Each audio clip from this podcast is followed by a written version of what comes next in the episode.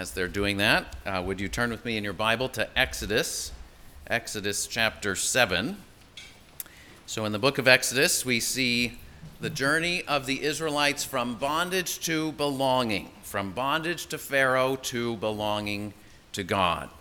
And as we've said many times, what God did for the Israelites in the book of Exodus, He's done for us in an even greater way, in a more lasting and eternal way through Jesus Christ, our Savior. He's brought us out of bondage to sin and death and the devil, and He's welcomed us into His family, given us His righteousness, and come to dwell among us and promised us eternal life with Him. Uh, so far in the story of Exodus, let me give you a one minute recap. The Israelites have been enslaved and oppressed in Egypt for generations. God's called Moses and Aaron to lead them out, to, out of bondage. Moses and Aaron have gone before Pharaoh and stated God's purpose, but then Pharaoh doubled down on his oppressive policies. And as a result, Moses and the leaders of the Israelites became discouraged, frustrated, and angry. And last week we looked at how God reassured them when they were discouraged and frustrated and angry that things had gone gotten worse instead of getting better. But this week we see God acting decisively on his people's behalf. Now, this section that we're looking at is often known as the 10 plagues. Uh, I've entitled it The Great Showdown because it's a dramatic confrontation between Pharaoh, who wants to be in charge, and the one true God, who is really in charge. So, the account of the plagues is a long one. It's four chapters long, uh, from 7 chapter 7, verse 8 through the end of chapter 10 or chapter 11. Uh, chapter 11 sort of transitions on to the next section. So I'm going to take two weeks to cover this long section. Uh, and because it's so long, I'm not going to read all four chapters right now. Uh, I'm going to begin by reading the account of the first three plagues from 7:14 to 8:19. So I'm going to start reading at chapter 7, verse 14. Now, if you're reading in the Bible and you come to a long story like this one, or if you're reading one of the historical books like 1st and 2nd Samuel, 1st and 2nd Kings, and you have these long stories, and you're sort of wondering, what do I do with this story? What's the point of it?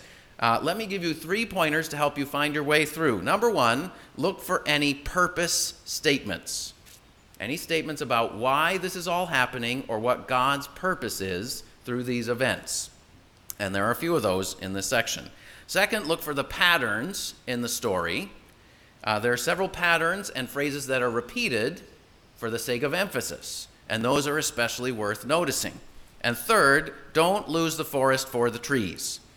Uh, I could preach one sermon on each of the plagues and what God was teaching Pharaoh and the Egyptians through each one of them, uh, and that might have some value, but the account of the plagues is not 10 separate stories with 10 completely different points.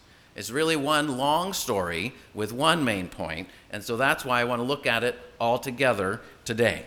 So look for purpose statements and patterns, and don't lose the forest for the trees. So as I read, uh, let me encourage you to listen for purpose statements and patterns. Um, as we uh, and the, the question I'm going to address today is what was God's purpose in sending the ten plagues on Egypt? Uh, next week, we'll look specifically at the character of Pharaoh, who's an important character in this story. We'll sort of focus on what do we learn from him. All right, so chapter 7, verse 14, here we go. Then the Lord said to Moses, Pharaoh's heart is hardened. He refuses to let the people go. Go to Pharaoh in the morning as he's going out to the water. Stand on the bank of the Nile to meet him, and take in your hand the staff that turned into a serpent. And you shall say to him, The Lord, the God of the Hebrews, sent me to you, saying, Let my people go, that they may serve me in the wilderness. But so far you haven't obeyed. Thus says the Lord By this you shall know that I am the Lord. Behold, with the staff that is in my hand, I will strike the water that is in the Nile, and it shall turn to blood. The fish in the Nile will die, the Nile will stink, and the Egyptians will grow weary of drinking water from the Nile. And the Lord said to Moses, Say to Aaron, Take your staff and stretch out your hand over the waters of Egypt, over their rivers, their canals, and their ponds, and all their pools of water, so that they may become blood. And there shall be blood throughout all the land of Egypt, even in vessels of wood and in vessels of stone. Moses and Aaron did as the Lord commanded. In the sight of Pharaoh and in the sight of his servants, he lifted up the staff and struck the water in the Nile, and all the water in the Nile turned into blood. And the fish in the Nile died, and the Nile stank, so that the Egyptians couldn't drink water from the Nile. There was blood throughout all the land of Egypt. But the magicians of Egypt did the same by their secret arts. So Pharaoh's heart remained hardened. And he would not listen to them as the Lord had said. Pharaoh turned and went into this house, and he did not take even this to heart. And all the Egyptians dug along the Nile for water to drink, for they could not drink the water of the Nile. Seven full days passed after the Lord had struck the Nile. Then the Lord said to Moses, Go in to Pharaoh and say to him, Thus says the Lord, Let my people go, that they may serve me. But if you refuse to let them go, behold, I will plague all your country with frogs. The Nile shall swarm with frogs that shall come up into your house and into your bedroom and on your bed, and into the houses of your servants and your people, and into your ovens and your kneading bowls. The frogs shall come up upon you and on your people and on all your servants. And the Lord said to Moses, Say to Aaron, Stretch out your hand with your staff over the rivers, over the canals, and over the pools, and make frogs come up on the land of Egypt. So Aaron stretched out his hand over the waters of Egypt, and the frogs came up and covered the land of Egypt. But the magicians did the same by their secret arts, and made frogs come up on the land of Egypt. Then Pharaoh called Moses and Aaron and said, Plead with the Lord to take away the frogs from me and my people, and I will let the people go to sacrifice to the Lord. Moses said to Pharaoh, Be pleased to command me when I am to plead for you and for your servants and for your people, that the frogs be cut off from you and your houses and be left only in the Nile. And he said, Tomorrow.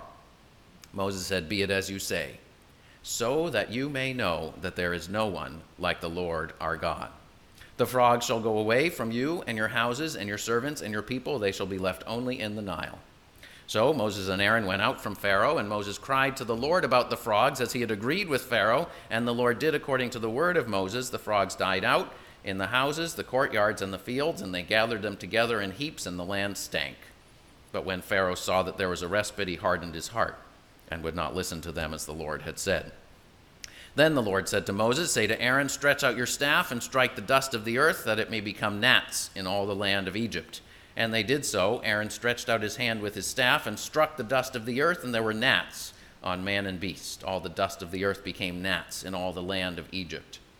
The magicians tried by their secret arts to produce gnats, but they could not. So there were gnats on man and beast. Then the magician said to Pharaoh, This is the finger of God. But Pharaoh's heart was hardened, and he would not listen to them as the Lord had said. So, what was God's purpose in sending all these plagues upon the land of Egypt? This morning, I want to focus on three main purposes. Number one, God sent the plagues to save his people. Number two, God sent the plagues to judge his enemies. And number three, God sent the plagues to reveal his character.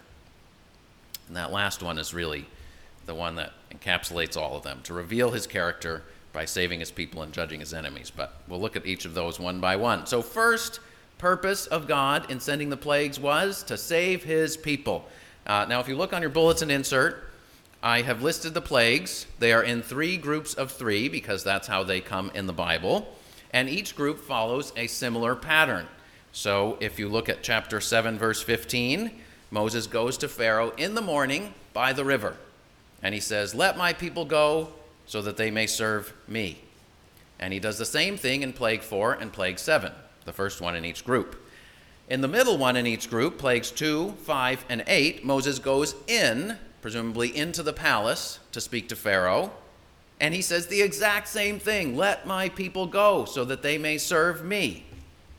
References are chapter 8, verse 1, chapter 9, verse 1, and chapter 10, verse 1 for that one. In plagues 3, 6, and 9, the last one in each group, the account is much shorter, and Moses doesn't say anything to Pharaoh at the beginning.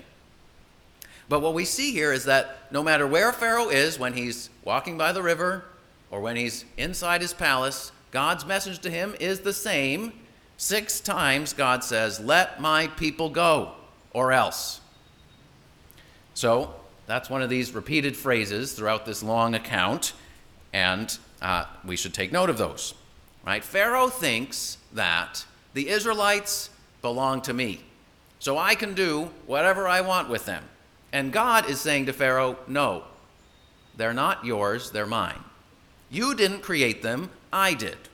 You don't have ultimate authority over them, I do. And they've cried out to me for help and deliverance because you've been oppressing them for years, and I'm committed to answering their prayer. And if you're standing in the way, I'll do whatever I need to do to get you out of the way. That's what God is saying to Pharaoh let my people go, or else. And as the plagues progress, God demonstrates his specific care and concern for the Israelites.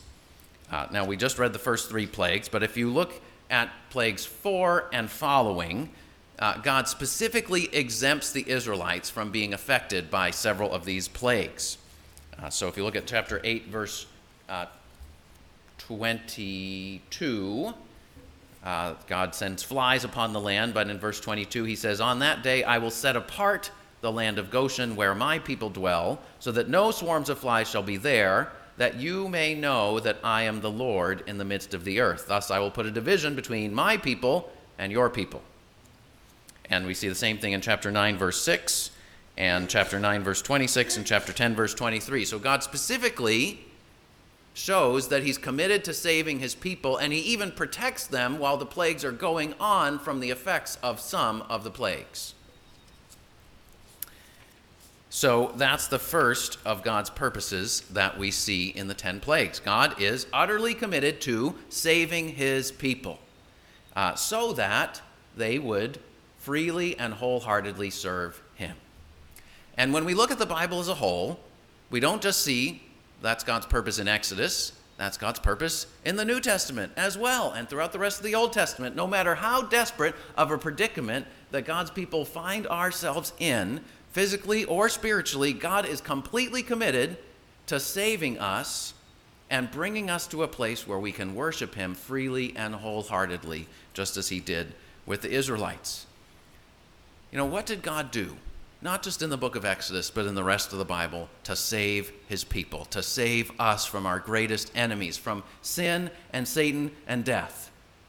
God didn't just send a few plagues on one part of the world. God sent his own, and he didn't just raise up Moses to advocate for his people. God sent his own son into the world, Jesus Christ, to become a human being and to take the punishment for our sin on the cross and to rise again victorious to demonstrate that he had done what he would do whatever was necessary in order to save us. So that's the first of God's purposes that we see in the plagues, and it's an encouraging one that God is willing to do whatever is necessary to rescue his people who trust in him and who call out to him. Uh, but that's not the only purpose of the plagues. The second purpose of the plagues that we see is God sends the plagues to judge his enemies. The plagues are a manifestation of God's judgment on Pharaoh in particular and the Egyptians in general. And the plagues show us, I think, two main facets of God's judgment. First, they show that God judges his enemies with patience. God didn't wipe out Pharaoh and the land of Egypt completely and all at once. In fact, if you look at chapter 9, verse 15, this is to the, the seventh plague, and God says to Pharaoh, By now I could have put out my hand and struck you and your people with pestilence, and you would have been cut off from the earth. Basically, God's saying to Pharaoh, I could have been done with you a long time ago. I could have given you exactly what you deserved already, but I haven't. Every day, God is very patient with this world that we live in. If you and I saw all the things that God, in His all knowing nature, can see, all the evil thoughts in people's minds, all the purposes in people's hearts, most of which don't get carried out because God prevents them from carrying out the evil that they intend, all the selfishness, everything besides all the things we already see. Right? Any of us would not have had the patience that God has toward this world. If God punished every one of us exactly as we deserve immediately for every evil thought and word and deed that we have committed, none of us would be here today. We'd be done already. But the plagues show us that God judges his enemies with great patience.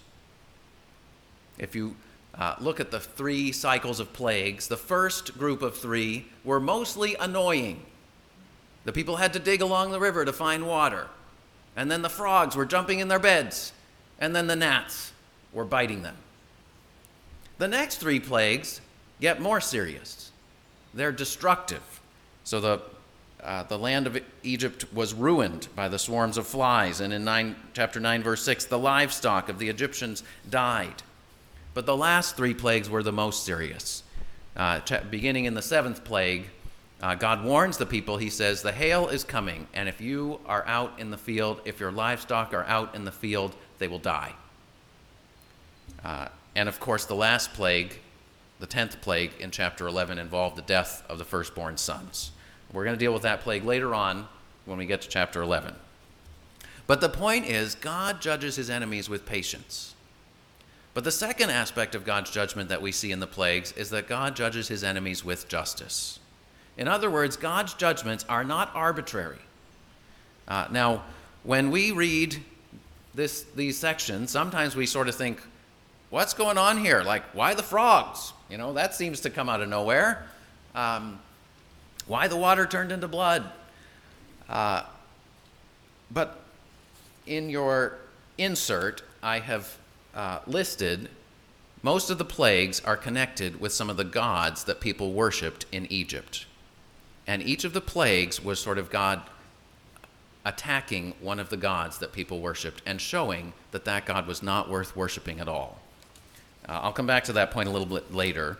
Uh, but another way to put this about God's judgments are not arbitrary, He judges the world with justice, is when God established the universe, He established it with physical boundaries right? Like we depend on the boundary between the land and the water staying where it is. If the water overflows that boundary, you have a flood and you have all kinds of destruction. Right? We depend on, or if the river overflows, then it's not good if your house is by the river.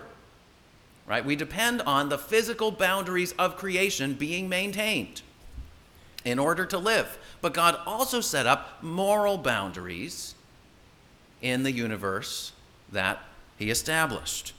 And the Egyptians were disregarding and ignoring and overstepping and transgressing God's moral boundaries. So, one of the moral boundaries God set up in the world was the distinction between the Creator, God, and his creatures.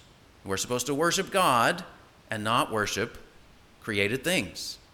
But the Egyptians were worshiping a bunch of created things the Nile River, Pharaoh himself, a goddess who looked like a frog, all kinds of things.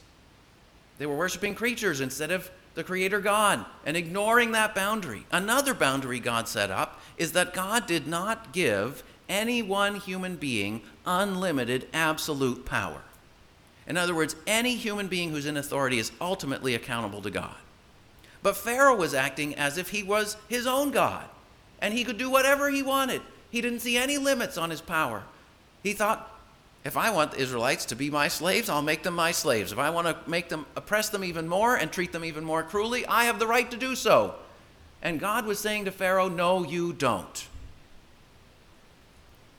So, what God did is He said, Pharaoh, you've ignored the moral boundaries that I have set up in my world. And so I am going to remove some of the physical boundaries that maintain life in this world. So, Genesis 1, God established a boundary between the land and the water. In Egypt, the water turns to blood. People can't drink the water.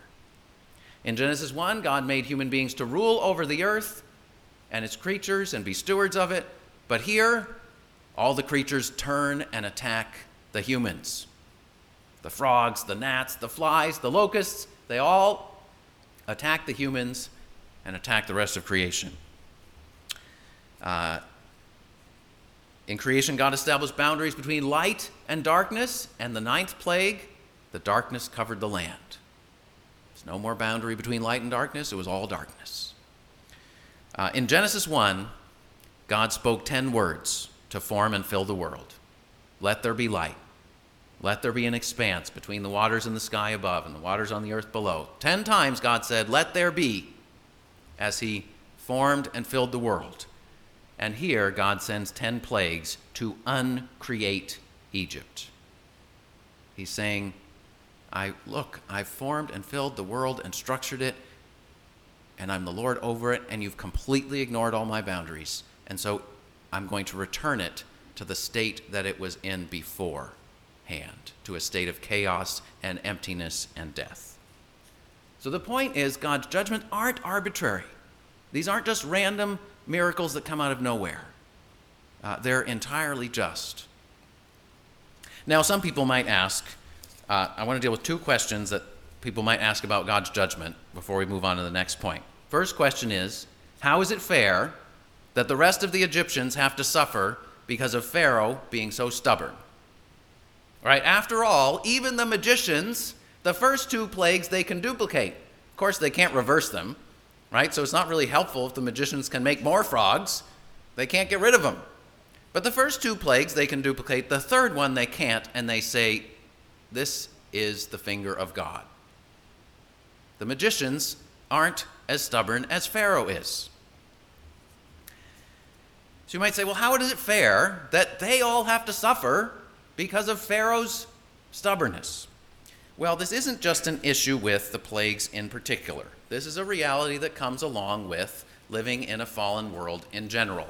God could have ordered the world so that every one of us would live in our own bubble, our own hermetically sealed bubble, and none of us would have the capacity to help or hurt anyone else.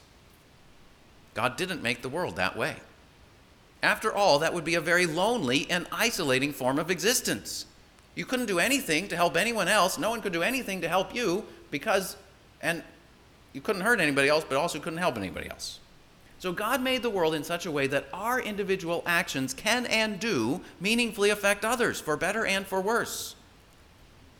So here the rest of the Egyptians suffered for Pharaoh's stubbornness. And the Israelites had also suffered because of Pharaoh's stubbornness and cruelty for generations. This is one of the horrible realities of living in a fallen world that one person sins and sometimes many people bear the consequences. But notice this that's not the only thing we can say in response to this question. In the midst of the plagues, God made a way out for any Egyptians who believed and obeyed his word. So look at chapter 9, verse 19. This is the seventh plague. We're looking ahead a little bit in the story.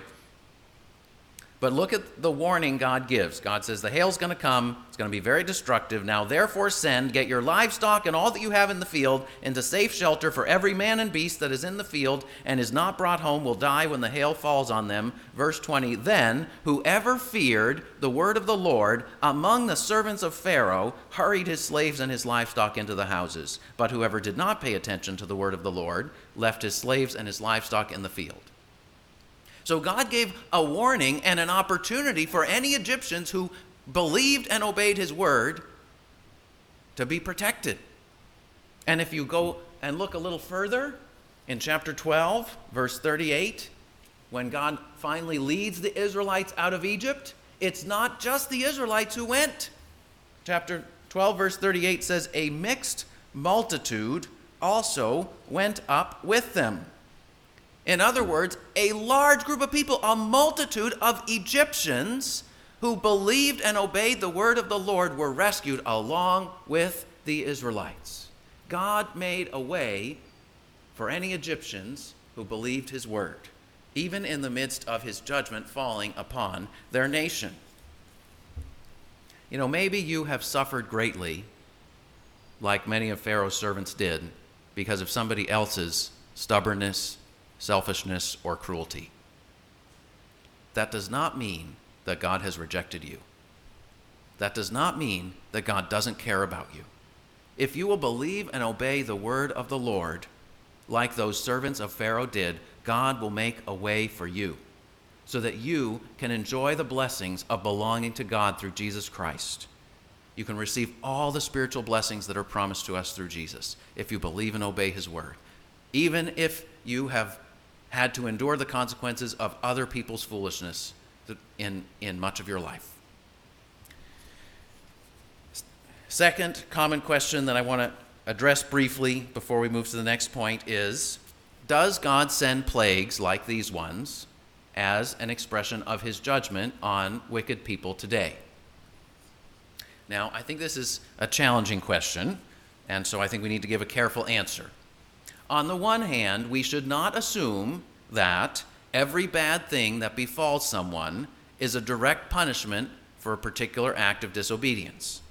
In the Bible, sometimes bad things happen simply because we live in a fallen world, and creation doesn't work the way it, it ought to. Sometimes bad things happen because of other people's sins, like the, servant, the, the servants of Pharaoh. Sometimes, as in the book of Job, it's the people who love God the most who suffer the most. So the Bible doesn't give one answer to why do bad things happen in this world, it gives multiple answers.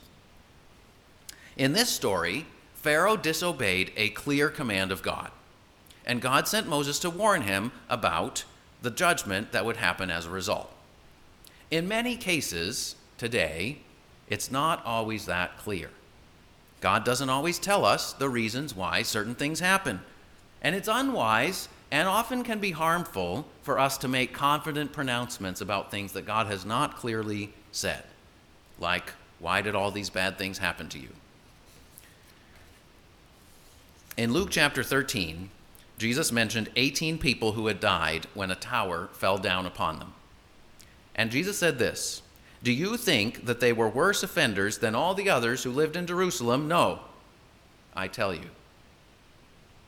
Okay, so we shouldn't assume that every bad thing that happens is a direct punishment on a particular sin. On the other hand, I think we need to balance this truth with the other side. On the other hand, this passage about the plagues contains an important and valid principle. The principle is this when individuals or groups of people or leaders like Pharaoh disregard and ignore and overstep God's moral boundaries, the end result over time will tend to be chaos and destruction and death. Sooner or later, when we insist on tearing apart the moral fabric of the universe, the physical fabric of the universe will come undone as well.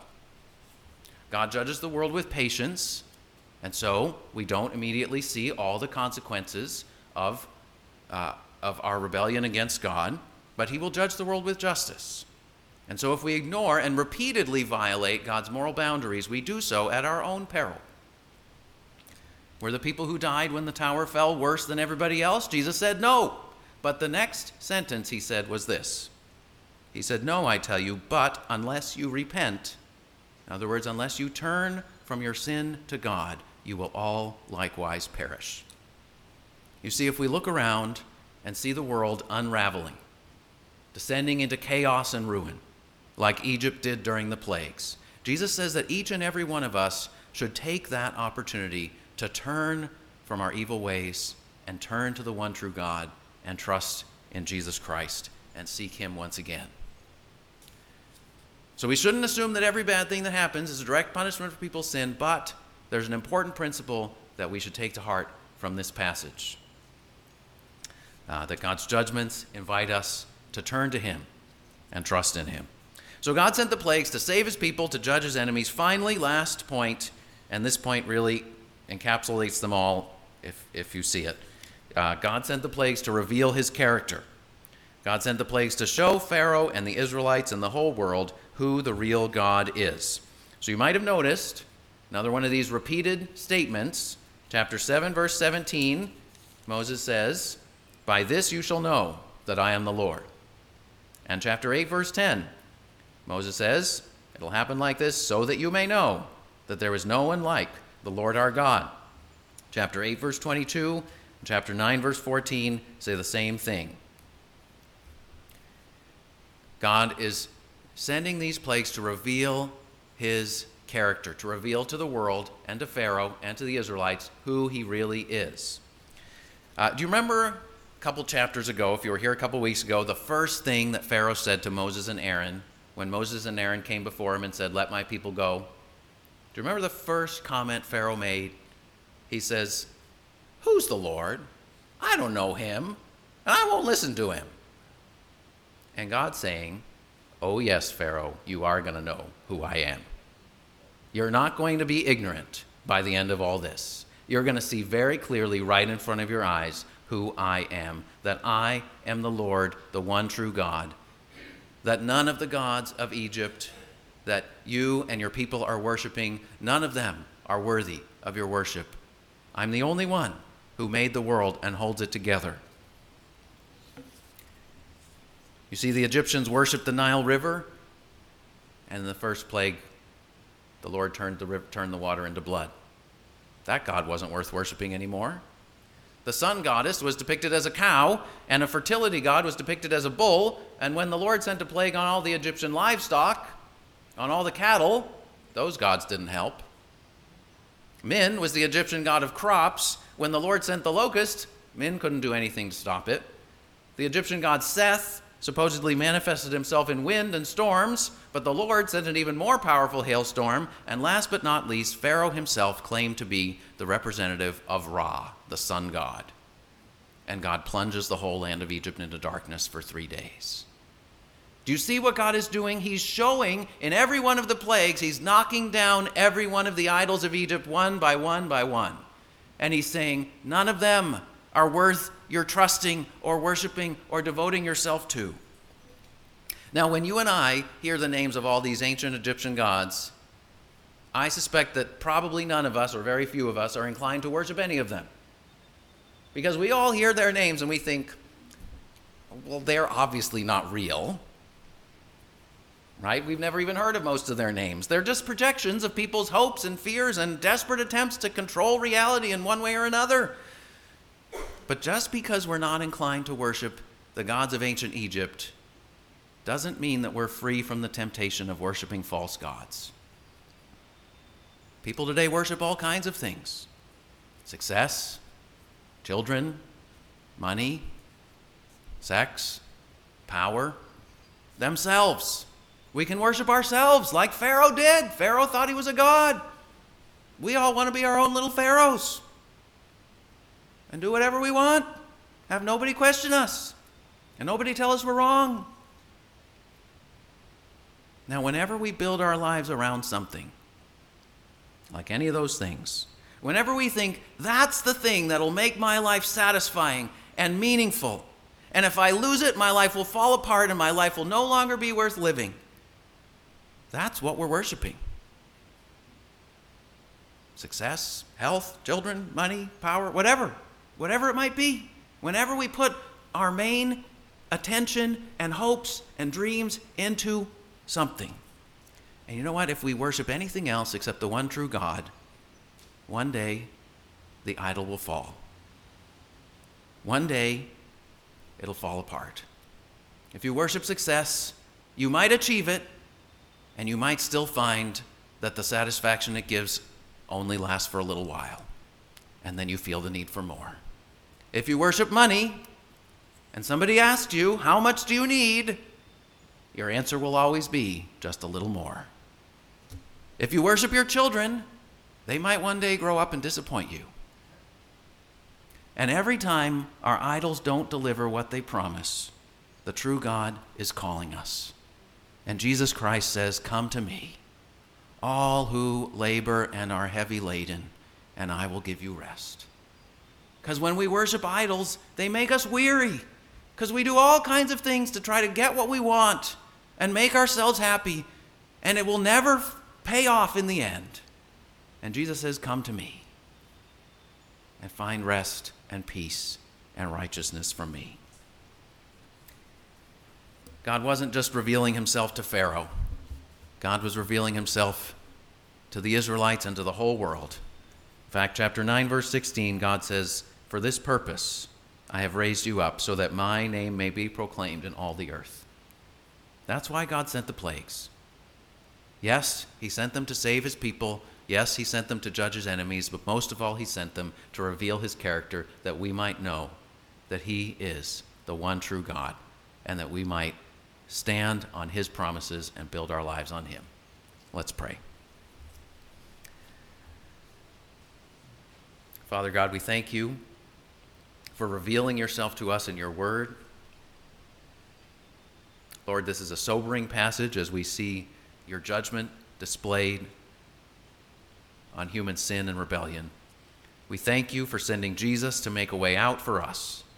We thank you that by trusting in him, that all your promises are yes and amen in Jesus Christ. We pray that you would help us to take to heart uh, the lessons that you want each of us to take to walk away with from this passage this morning. Pray this in Jesus' name. Amen.